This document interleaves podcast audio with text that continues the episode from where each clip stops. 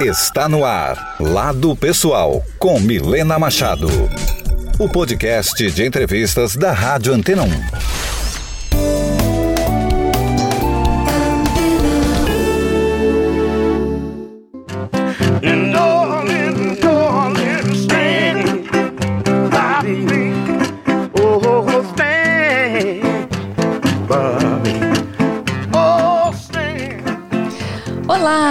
Está no ar Lado Pessoal, podcast da Rádio Antena um.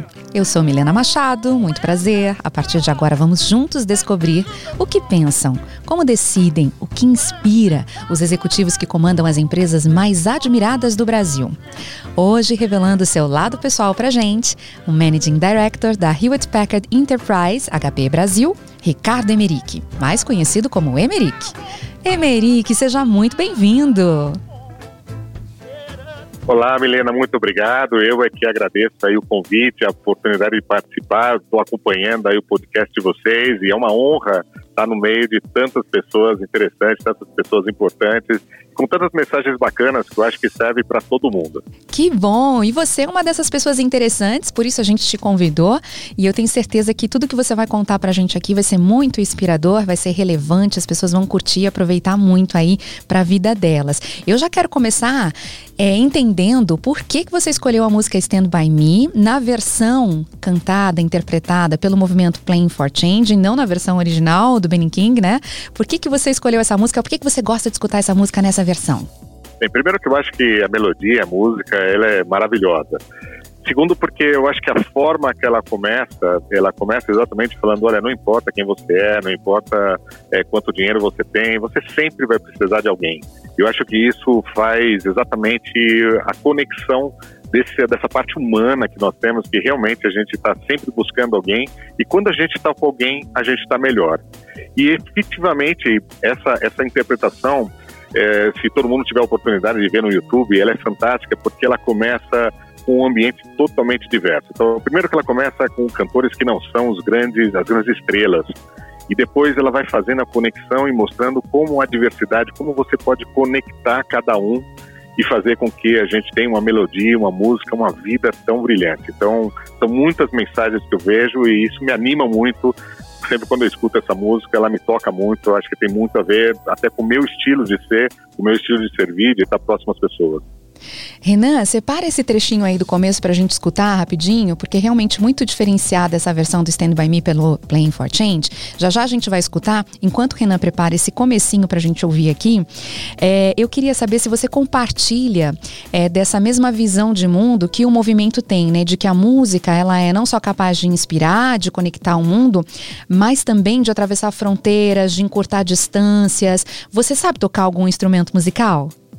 Então eu acho que eu, essa é uma das áreas que eu tenho a maior oportunidade na minha vida, porque efetivamente eu não toco nenhum instrumento musical. Eu até, quando a gente era pequeno, e meu pai canta muito bem, a família do meu pai canta muito bem, eu sempre era aquele que ficava no cantinho, só dublando, porque eu sabia que realmente não era a minha arte. Olha, seu talento tá onde então, se não tá na música? Eu acho que está na convivência com as pessoas, na liderança, na amizade que eu consigo fazer e conectar todo mundo. Mas realmente, talvez, olhando pelo Play for Change, eu acho que eu estou mais é, no ritmo, conectando a todos, do que efetivamente liderando através da música, liderando através da minha voz ou até de, de instrumento. Vamos ouvir então o trechinho inicial dessa versão do Playing for Change para Stand By Me. Vamos ver. This song says, uh, no matter who you are, no matter where you go in your life, at some point you're gonna need somebody to stand by you. Emerick, quem que está ao seu lado em todos os momentos da vida? Você tem uma ou mais pessoas que você considera, assim, os seus alicerces? Ah, não tenha dúvida, né? Primeiro, obviamente, que tem a minha esposa. É, eu tô a... Falo que eu tô vinte e sete mais sete, né? Porque eu namorei sete anos e tô casado com ela há vinte e sete anos. Então ela, ela sempre esteve ao meu lado, desde a época que eu estava como estudante até agora, até esse momento. E os meus pais também é, sempre estão ao meu lado, a minha família, minhas irmãs, meus cunhados, filhos, que eu tenho muito, muita amarração com a minha família, e algumas decisões que eu tomei na minha, na minha vida foram exatamente em função da minha família.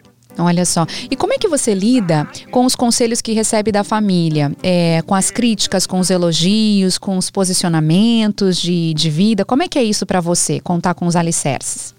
Eu acho que são, primeiro são pontos de experiência, né? Cada um tem experiência, mesmo que seja, por exemplo, a minha esposa, que tá, não está na área de tecnologia, ela é psicóloga, então ela está numa área totalmente diferente, mas ela traz um pouco da sensibilidade que talvez eu no mundo mais, é, mais executivo, mais, é, mais exatas, acaba não tendo. E os meus pais trazem toda a experiência deles de vida, e muito mais do que palavras, eu acho que foi toda a observação que eu tive da forma como eles construíram a família. Então acho que isso que faz com que a gente tenha. Então muitos dos ensinamentos que eu tenho hoje deles, talvez nem eles saibam que eles foram tão importantes e que me tocaram tanto nesses ensinamentos através de demonstração do dia a dia da vida deles. E, e como é que você demonstra isso, essa contribuição toda? Você pratica a gratidão diariamente? Como é que é assim o seu jeito de ser? É, é, é difícil a gente falar que nós praticamos a gratidão. Eu espero que sim, eu espero que eu seja realmente alguém que possa, de alguma forma, retribuir tudo que eles fazem por mim, né? Eu tenho o maior prazer de estar com eles, eu, eu acordo muito feliz em estar com eles, eu, eu tenho, assim, como uma das principais ocasiões, eu não sou um cara de grandes festas, mas eu sou um cara de grandes reuniões pessoais. Então eu adoro estar com eles, eu sinto falta não poder estar com eles, nem que seja para a gente poder conversar sobre a vida, sobre o dia a dia, ou até assistir uma partida de futebol. Eu sempre gosto de estar muito com eles. Marca presença, né? Esse contato físico para você é importante. Então nesse momento de pandemia deve estar sendo sofrido o isolamento. Foi muito difícil. Agora a gente está começando a ter, agora com todo mundo vacinado, a gente está começando a ter algum, algum contato, mas a gente usou muito da tecnologia e fizemos as brincadeiras através da tecnologia, fizemos as conexões através da tecnologia para manter de alguma forma as imagens, as vozes, é, que a gente acabou extrapolando aí do que era o contato pessoal. Mas não tenha dúvida que não tem nada que, que um abraço, um beijo de mãe é, possa possa ter algum, algum tipo de substituição, né? É. E como é que é a sua liderança? Você lidera mais pelas críticas, pelos elogios, pelos, pelo exemplo? Como é que é você no dia a dia, no trabalho? Como é que você alcança as pessoas, engaja as pessoas que estão com você no seu time? É, eu já tenho trinta anos aí de experiência, mais de trinta anos de experiência no mercado de tecnologia de informação, e tive várias experiências com diferentes pessoas, diferentes lugares. Isso trouxe para mim uma, um primeiro conceito, que é poder entender como tirar o melhor dos melhores, né? E, e muitas vezes isso quer dizer a gente poder se adaptar. Nós como líderes, nós podemos nos adaptar aos modelos onde eles conseguem alcançar o melhor resultado. Então, uma das formas que eu faço é tentar criar o ambiente. Eu acho que muito mais quando eu crio o ambiente, eu consigo fazer com que eles possam fazer o show. Então, na mesma forma que a gente falava do Play For Change, ou seja, eu acho que eu crio a banda, eu coloco eles todos para tocar, e a partir desse momento eles tocam e eles fazem um show. Que curioso isso, né? Porque você tem essa questão humana bem forte nas suas respostas, e o seu trabalho é muito focado no racional, né? No lado exato da coisa, nos números, na programação, nessa coisa do padrão.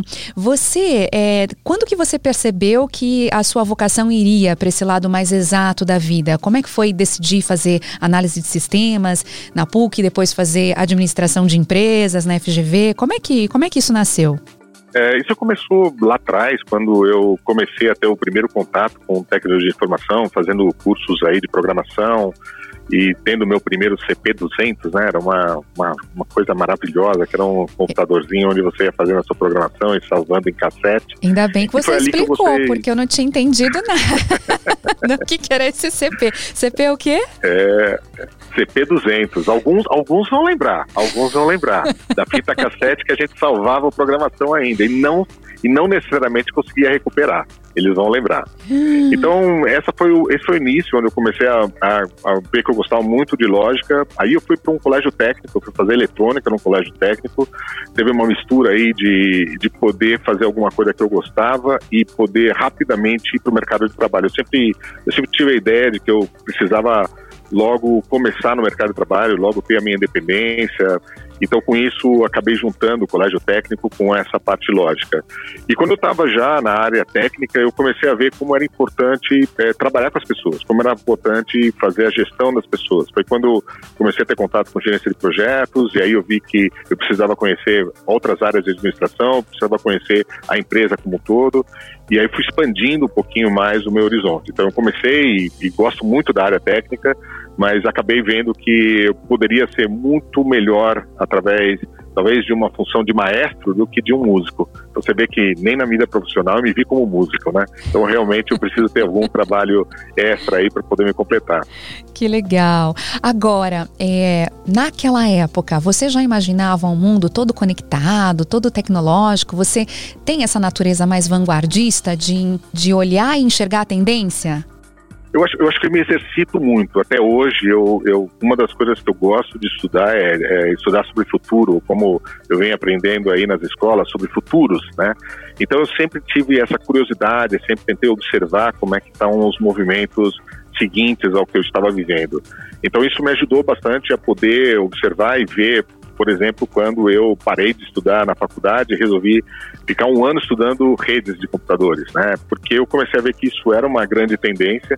Hoje, se eu falar que eu parei para estudar redes de computadores, eu falo, cara, mas isso é trivial, né? Mas naquela época estava começando a se falar de redes de computadores. Então eu parei um ano na faculdade, foi um desespero para minha mãe, que achou que eu nunca mais voltaria a ter um diploma universitário. E eu tive muita disciplina, porque eu parei nesse ano, eu estudei tudo o que eu queria saber sobre rede de computadores e voltei. Exatamente por essa, esse ponto que você comentou, de estar olhando um pouco as tendências, de estar olhando o que, que era importante e eu estar focando naquele momento. E aí, nesse caminho, quando você descobre uma tendência, você identifica um comportamento social ou de, de consumo, de mercado, como é que você leva isso para frente? Porque muitas vezes as pessoas vanguardistas têm dificuldade, né, de, de, de mostrar esse caminho, de, de mostrar essa luz que acendeu no, no fim do túnel para os colegas, para a família ou para a sociedade em si. Como é que é isso para você? Você já passou por algum momento de frustração? Poxa, não estão enxergando o que eu estou vendo? Ah, mas acho que isso toda hora, né? Acho que toda hora a gente acha que a gente vai atingir cem por cento, a gente não consegue atingir cem por cento, mas isso é a parte bacana também, porque você acaba se reinventando, você começa a fazer coisas diferentes, porque você vê que talvez na, na mensagem original você não conseguiu passar tudo aquilo que você gostaria. E isso faz com que você acabe se desenvolvendo a cada momento. E, e eu tento, obviamente, em, acho que com dois modelos, né? Um modelo que eu aprendi muito, que é, é simplificar a comunicação. Eu vejo que cada vez mais, quanto mais você simplifica a, a comunicação, e hoje a gente fala de storytelling, né? Ou seja, levar a pessoa, conduzir a pessoa através de uma, de uma narrativa que tem uma lógica. Então, acho que esse é o primeiro ponto. E o segundo ponto é, é o que eu aprendi muito com a gerência de projetos, que é a capacidade de execução, né? Como é que você executa aquilo que você planejou. Então, acho que são duas, duas áreas de comunicação e de execução que eu acabo exercitando muito para poder fazer com que essa ideia do sonho, da ideia, da tendência, das mudanças possam, de alguma forma, ser absorvidas pelas pessoas que estão à minha volta. Você falou sobre pôr em prática as coisas, que você valoriza muito isso, né? Tá falando sobre a capacidade de realização aqui também. Quero entender, então, como é que você transforma os seus sonhos em realidade. Você costuma prototipar? Vou dar um exemplo. É, você quer fazer uma viagem para um lugar muito longe, que vai envolver uma resistência física. Aí você prototipa para uma viagem menor, que envolva menor, um menor desafio de resistência resistência física. Você costuma é, realizar seus sonhos em etapas, nesse planejamento, em processos? Eu acho que eu faço dos dois um pouco. Eu acho que eu tenho alguns momentos que eu, eu mergulho mais fundo e tento alcançar até o máximo possível, sem, necessária, sem a necessidade de fazer uma prototipação. Então, por exemplo, quando você comentou de viagens, é, como é que eu faço esse mergulho? Também não é um mergulho radical, sem nenhum planejamento, ao contrário. Eu acho que parte é, da diversão, por exemplo, de uma viagem é o planejamento. Então, parte da diversão de executar um projeto profissional é o planejamento. Então, eu acabo utilizando o planejamento. E sim, eu gosto muito de, de fazer prototipação, de poder testar modelos, de poder exercitar. É, e eu, eu acho que cada vez mais a gente vê isso é, muito em voga e cada vez com palavras diferentes, né? Então você usou o protótipo, agora o pessoal usa M V P e assim a gente vai colocando nomes diferentes, mas a ideia é, vamos fazer um piloto, como antigamente a gente falava, né? Uhum, é verdade. Vamos falar para o pessoal também o que é o M V P, que seria o, o mínimo viável, né? O produto viável, é. né?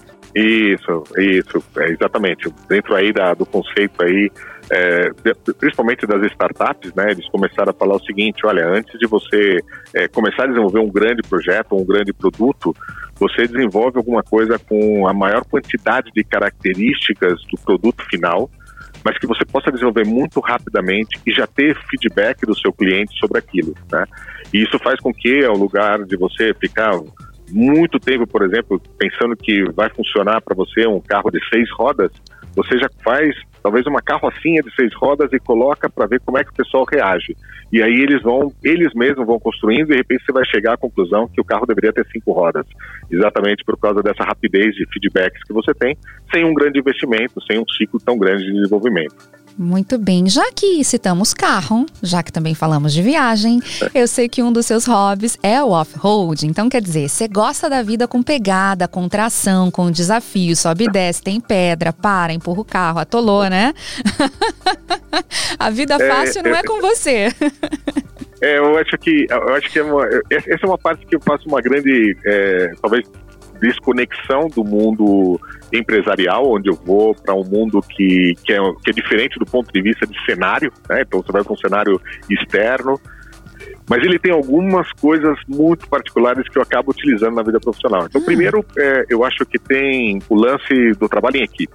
Então, ninguém, a, o lema de qualquer jipeiro é: você não vai para uma trilha sozinho. Uhum. Cadê seu Segundo navegador, que, né? Quem é seu copiloto? Quem é seu navegador, né? É. Mais do que isso, quem, quem são os outros carros? Com, quem vai estar te ajudando? Verdade. Então, como é que nós, na hora que você para, quem vai estar te ajudando? Então, é, eu acabo gostando muito desse ambiente, porque outra coisa é que não existe, não existe assim, uma hierarquia dentro desse grupo. Todos têm o seu papel, todos podem fazer a diferença.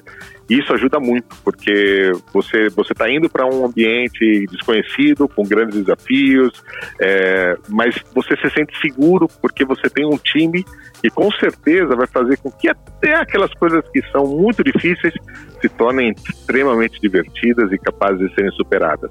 Se a gente olhar do ponto de vista da empresa, também acontece isso. Muitas vezes a gente tem ambientes extremamente complexos, mas se você está com uma equipe bacana, se você tem um ambiente bacana, é, até isso se torna divertido, você consegue superar, exatamente porque todo mundo tem uma motivação, tem uma forma de poder contribuir, cada um no seu papel. Verdade. Aliás, uma bela ideia, né, para fazer uma atividade assim de team building, né? Podia ser bem legal isso. Fantástico, Marcar... fantástico, fantástico. Marcar fantástico, uma viagem fantástico. Com o pessoal para fazer uma aventura. Qual foi a sua maior aventura assim de off-road? Ela já aconteceu ou ela tá para acontecer? Faz, tá nos seus planos ainda? Eu, eu acho que cada, cada aventura ela tem alguma coisa muito especial. Então, eu acho que eu, eu sou movimentado muito mais é, pela, pelas lembranças que eu tenho é, dos contatos humanos do que talvez os desafios mais físicos.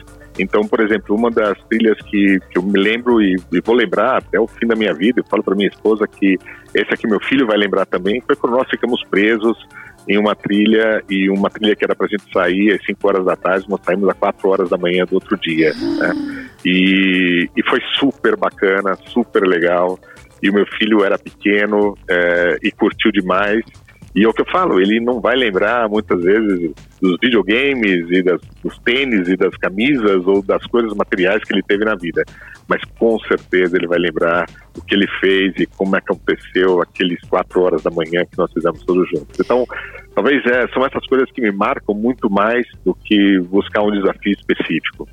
Conta pra gente que trilha é essa pra gente evitar. Presta um serviço. E não, e pior que não é uma trilha tão difícil. É uma trilha aqui próximo da região aqui de Campinas, mas aconteceu uma, uma chuva muito intensa num dia anterior, ah. e um dos caminhos que nós pegamos, ele estava totalmente interditado, e a volta foi muito complicada, porque para descer tá do Santo ajuda, mas para subir e sair da lama foi muito mais difícil do que a gente esperava. Muito bem, me conta uma outra coisa que fiquei pensando. É, você é do tipo que deixa o carro sujo alguns dias na garagem, só para ficar curtindo a lembrança, a memória do off-road? Com certeza, com certeza eu sou um cara que eu deixo o carro sujo, eu gosto, ele tem, ele tem, a, ele tem as marcas do que foi a última trilha, Até o momento que a minha esposa falou, agora deu, lava o carro, porque eu não aguento mais ficar caindo terra aqui dentro de casa. Mas eu gosto, sim, eu gosto de, de ter aquilo e olhar e falar, nossa, como foi bom. Olha, você falou aí do seu filho, é provavelmente do mais velho, então, essa aventura, né? O Lucas, que hoje tem dezoito. Isso, isso, isso. Ah. O Lucas hoje que tem dezoito. Aí você também é pai da Júlia de dezesseis e do Rafael de cinco. Muito bem. É, eles já sabem o que vão ser quando crescer? O Lucas já está crescido, né? Já, já, já escolheu a profissão dele? É, ah. é, o, Lu, o Lucas começou esse ano, né? O Lucas tem uma, é, uma coisa interessante da, durante a pandemia, só fazendo um, um comentário que a gente fala tanto da pandemia, da dificuldade de ficar em casa, e, e ele virou um dia, junto com a minha filha, e falou, pai, sabe que eu estava conversando com a Ju aqui? E a gente falou... Puxa, nos meus dezoito anos, dezesseis anos da Júlia, nunca se jantou tanto com a gente. E aí eu falei, uau, você vê como a gente algumas vezes vê quanto é importante esse contato, esse momento de estar próximos a eles, né? Então, de novo, a pandemia tem toda uma complexidade, mas tem algumas coisas que ela, ela fez, talvez a gente abrir o olho, ter uma maior sensibilidade. Mas voltando ao Lucas, o Lucas já, já tem definido, ele começou esse ano... É, na Poli, na U S P, então tá fazendo engenharia que elétrica, tá, tá super animado e sentindo muito de não poder estar tá no campus, né, porque ele começou esse ano e tá, e tá fazendo tudo remoto. A Júlia ainda tá ainda tomando as suas decisões, para onde vai, se vai para arquitetura, se vai para moda, mas ela é uma pessoa muito mais aí de humanas, das artes, do que, do que o Lucas, que talvez seja um pouco mais parecido comigo aí nessa parte mais de engenharia, né. E o Rafa, há cinco anos, por enquanto, ele quer viver a vida, né? Que privilégio! Então, quer dizer, os seus momentos com a família são um jantar? É, eu sempre tive um costume de poder... Eu, eu trabalhei bastante, assim, até muitas horas, né? Então, é, eu sempre tive o costume, quem trabalha comigo há mais tempo sabe, é que eu não gosto muito de reuniões muito cedo. E por que, que eu não gosto de reuniões muito cedo? Porque é, eu sempre tive, desde que as crianças eram pequenas, a ter o café da manhã como o momento que eu tinha com eles. Então, ah. eu tomava o café da manhã, eu brincava. A minha filha lembra até hoje, né, das caretinhas que eu montava nos, nos pratos deles quando eles estavam comendo, quando eles estavam no café da manhã, porque era o meu momento de conexão com eles, até eu levar eles para a escola. Porque depois, quando eu entrava no trabalho, muitas vezes eu não sabia a hora que eu ia sair, muitas vezes eu viajava. Então, eu acabava utilizando essa refeição como ah, talvez a refeição mais importante para estar com eles. Né? Bom, é, o, que, o que eu queria saber é, aqui de você é o seguinte. A H P é uma empresa que vende, né, serviços tecnológicos, né? Storage, server, nuvem também, produtos, enfim. É, como é que vocês lidam aí com esse, vamos chamar de paradoxo? É, a necessidade de achar um padrão para poder garantir eficiência, otimização, para poder realmente a tecnologia vir a serviço do dia a dia, da criatividade do, do homem, né, do, do armazenamento de informações, da disponibilidade de informações. E, ao mesmo tempo, é, essa, essa demanda social pela personalização. Então, a gente quer ser reconhecido pela máquina, quando a gente é atendido por um robô, a gente quer que ele seja simpático, né? A, a, a gente tá nessa, nessa é, não seria um limbo, mas nessa região aí meio sonho, meio, meio, meio, meio utopia ou próximo da realidade. Como é que é tudo isso para vocês? É, a, como, é que a gente, como é que a gente aponta isso, né? Primeiro a gente fala que a, a companhia hoje ela está estruturada para atender desde a borda até a nuvem e fazendo com que isso a gente possa entregar através de serviços, né? É, começando de trás para frente, através de serviços, porque faz com que o cliente possa consumir exatamente o que ele precisa e não fazer um grande investimento, porque ele tem que manter isso pre- preparado para daqui a cinco anos. Então, pra, entregando através de serviço, ele pode comprar o que ele precisa agora e ir crescendo e tendo a flexibilidade, a agilidade que ele precisa para atender o negócio dele. Quando a gente fala da parte é, da nuvem, a gente fala muito mais do conceito de, do cliente poder é, utilizar o que a gente fala de nuvem sobre agilidade, flexibilidade, disponibilidade. E o ponto que você tocou é exatamente quando a gente fala da borda. Então, hoje, cada vez mais, a gente tem uma preocupação de poder estar levando a tecnologia para a borda, que é exatamente onde tem é, esse contato. Tanto que a gente fala que a borda é o que redefine a experiência do cliente. Então, quando você chega em um ambiente e a tecnologia percebe você, e você se sente percebido, nós estamos definindo uma coisa extremamente humana, né? Como é que a, a tecnologia percebe, como é que você se percebe parte da tecnologia. Então, esse, esse é o ponto que a gente fala da borda.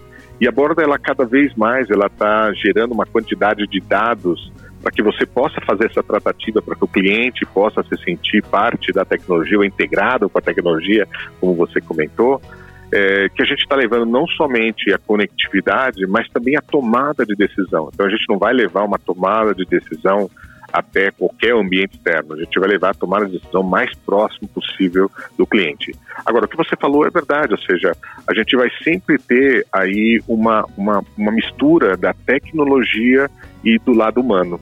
E essa, essa mistura da tecnologia do lado humano, na minha opinião pessoal, é exatamente o que faz isso daqui ser tão brilhante, né? A gente poder usar a tecnologia que foi criada pelos humanos para fazer com que os humanos possam fazer as coisas mais humanas possíveis. Uma vez me falaram sobre a transformação do mundo de trabalho, e cada vez mais a gente está deixando de fazer as coisas que as máquinas podem fazer melhor para a gente, e nós estamos tratando mais do relacionamento, nós estamos tratando mais da parte humana. E isso a máquina nunca vai substituir. A gente está falando aqui dessa coisa da separação e da junção, né, entre homem e máquina, né? É, talvez essa questão do, do, do home office, né, do, da pessoa profissional e da pessoa pessoal. É, alguma coisa te trouxe de, de inspiração ou de inquietação durante a pandemia, desse novo estilo de vida que a gente foi obrigado a assumir? Eu, eu acho que muito mais de inspiração, né? É, se eu for, eu, eu falo muito para a equipe que uh, a gente permitiu que a empresa entrasse nas nossas casas. E, e a gente agora tem que é, ter a mesma flexibilidade de permitir que as pessoas entrem na empresa da forma como elas são. Então essa conexão que abriu foi maravilhosa, porque a gente conhecia talvez o profissional Ricardo Emerick. Agora a gente conhece o pai, a gente conhece o marido, a gente agora vê que algumas vezes ele tem interrupções em casa. E é, e é tão legal é, quando as pessoas começam a ver É, que, que nós somos humanos e que nós temos também todos os desafios que eles têm, de talvez ter que preparar o almoço, de talvez ter uma interrupção, porque algumas vezes as pessoas nos olham de forma muito distante, achando que é, a, a, aquele ser humano, né, ele tem um ambiente que não falha, que não tem nenhum tipo de, de desafio, e é o, totalmente o contrário, nós somos iguaizinhos, né? Então, é, quando a gente permitiu que nessa pandemia a gente chegasse nas casas, a gente descobriu todos os seres humanos, e aí a gente completou esse profissional. A gente não tem mais aquele que, que fazia o papel do profissional dentro da empresa, mas agora a gente tem aquele ser humano, aquela coisa maravilhosa que é muito mais completa, muito mais ampla, e por isso que eu falo que talvez o meu grande, a grande missão como líder é criar um ambiente para que esse ser humano possa criar, para que esse ser humano possa se desenvolver, porque o potencial que eles têm é muito maior do que eu posso imaginar. Então, eu colocar uma tarefa para eles executarem, é pensar que eu sei muito mais que eles sabem deles mesmos, e não é verdade. Olha, que lindo isso. Poético até, achei. Filosófico também. Soou bonito também. Poesia tem muito disso, tem o conteúdo, mas tem a sonoridade, né, da, das palavras que também impactam. Aliás, você é um amante de poesia, né? Eu... eu, eu... Confesso a você que eu comecei a aprender poesia, né? Ah. E, e muito porque eu acabei... Eu gosto muito de ler, então eu, eu leio um pouco de tudo e leio muita coisa ao mesmo tempo, né? Então, algumas vezes as pessoas me perguntam assim, ah, por, por que você, você lê tantos livros ao mesmo tempo? Eu falei, ah, acho que até porque quando a gente estuda, a gente também estuda várias matérias ao mesmo tempo. E às vezes você gosta de estar com um tom na cabeça, depois gosta de estar com outro tom na cabeça. E eu, eu sinto que é, o livro são as conversas que eu tenho, né? Então, a, a possibilidade que eu tenho de entrar na mente de grandes pessoas é, através dos livros. E, e eu acabei, durante a, a pandemia, escutando um pouquinho de poesia e comecei a, a ler um pouco mais de poesia. Então, eu não sou um, um grande conhecedor da poesia, mas eu, eu gosto de poesia, eu gosto de escutar, eu gosto de ler. Eu acho que é um pouco disso que eu estava comentando, é um pouco da, da gente poder ter um pouco mais de sensibilidade é, sobre, sobre esse ambiente mais, é, mais exato que eu tinha até então. Então, eu acho que, que o amadurecimento me trouxe um pouco disso. Muito bem, Emerick, como eu sou uma ouvinte muito atenta, desenvolvo a escuta ativa, já sei que você não gosta de reuniões longas, brincadeira à parte, o tamanho do nosso podcast é esse mesmo, em torno de trinta minutos, a gente está chegando ao final dele, e aqui a gente também dá a oportunidade dos executivos é, indicarem uma música, oferecerem uma música é, para alguém, ou encerrar com alguma mensagem. E eu sei aqui que você escolheu o Samuel Over the Rainbow. É, por que, que você escolheu essa música? E você também escolheu um intérprete, né? O Israel, cantor havaiano, né? Que, que já é falecido. Por que, que você gosta dessa interpretação? Para quem vai essa música? Começa a interpretação porque foi uma das coisas que inspirou o meu filho maior a tocar, e ele tocava isso com meu filho pequeno, né? Então é, começou a, a tocar um pouco mais. Ah, então foi por isso que, que essa interpretação acabou inspirando ele e trazendo essa música para dentro da nossa casa. O segundo é que essa música, ela traz talvez a mensagem que a gente gostaria de deixar para todos os ouvintes aqui nesse momento que nós estamos passando, porque ela traz uma mensagem muito forte de esperança e ela traz um tom até infantil do ponto de vista de que uh, a gente pode viver esses sonhos, a gente pode estar tá criando esses sonhos, a gente pode estar tá desmascarando muitas coisas que nós transformamos durante períodos passados para um período novo, depois do arco-íris, alguma coisa maravilhosa que a gente vai encontrar. Então, eu acho que para esse momento que nós estamos agora, é, a gente ter esse, esse, essa parte de esperança e essa visão infantil de que se tudo pode criar, que todos os sonhos podem ser realizados, acho que tem muito a ver com o momento que nós estamos agora. Ai, gostei. A letra é linda mesmo. Tem até um versinho que diz, né, que os problemas se derretem como balas. Ah, quem nos dera, exato, né? Exato, exato. Se fosse assim, Mas como né? é bom sonhar assim, né? Mas como é bom sonhar assim, como é bom, como é doce a gente poder pensar nessa visão. E a gente tem essa capacidade de, de poder criar isso, é. de mentalizar isso. Por isso que eu acho que é fantástica a música, por isso que eu acho que traz uma mensagem pessoal desde a minha casa, porque sempre as músicas trazem esse toque pessoal, até o ponto de poder inspirar as pessoas a, a ter essa, essa grande esperança. O que, que a gente vai encontrar depois do arco-íris? Muito bem, Emerick, eu adorei ter você aqui. Foi uma ótima participação, dinâmica. Você realmente inspirador, generoso, trouxe assim muitas coisas pra gente, não só de aprendizado, mas também de ponto de vista, né? Eu gostei muito de tudo que você colocou aqui, só posso te agradecer e te dar parabéns por todas as suas realizações pessoais, profissionais também. Te desejar ainda mais felicidades, realizações e principalmente também reconhecimento profissional, porque é com a nossa profissão que a gente se coloca no mundo, é onde a gente exerce a nossa maior importância é, social. Então, que você seja realmente cada vez mais reconhecido e realizador também aí na sua profissão. Parabéns e tudo de bom.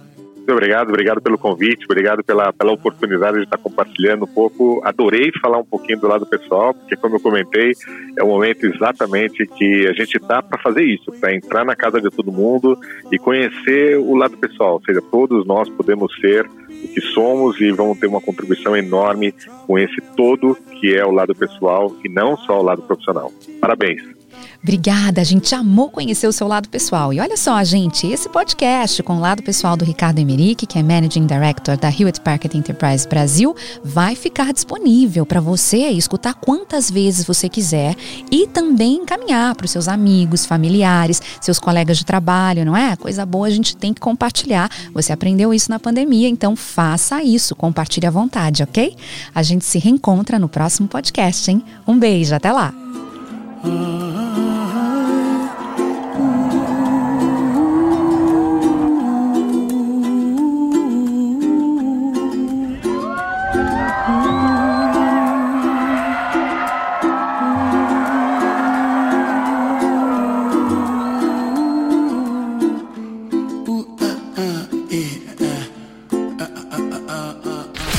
Antena um e Milena Machado em Lado Pessoal.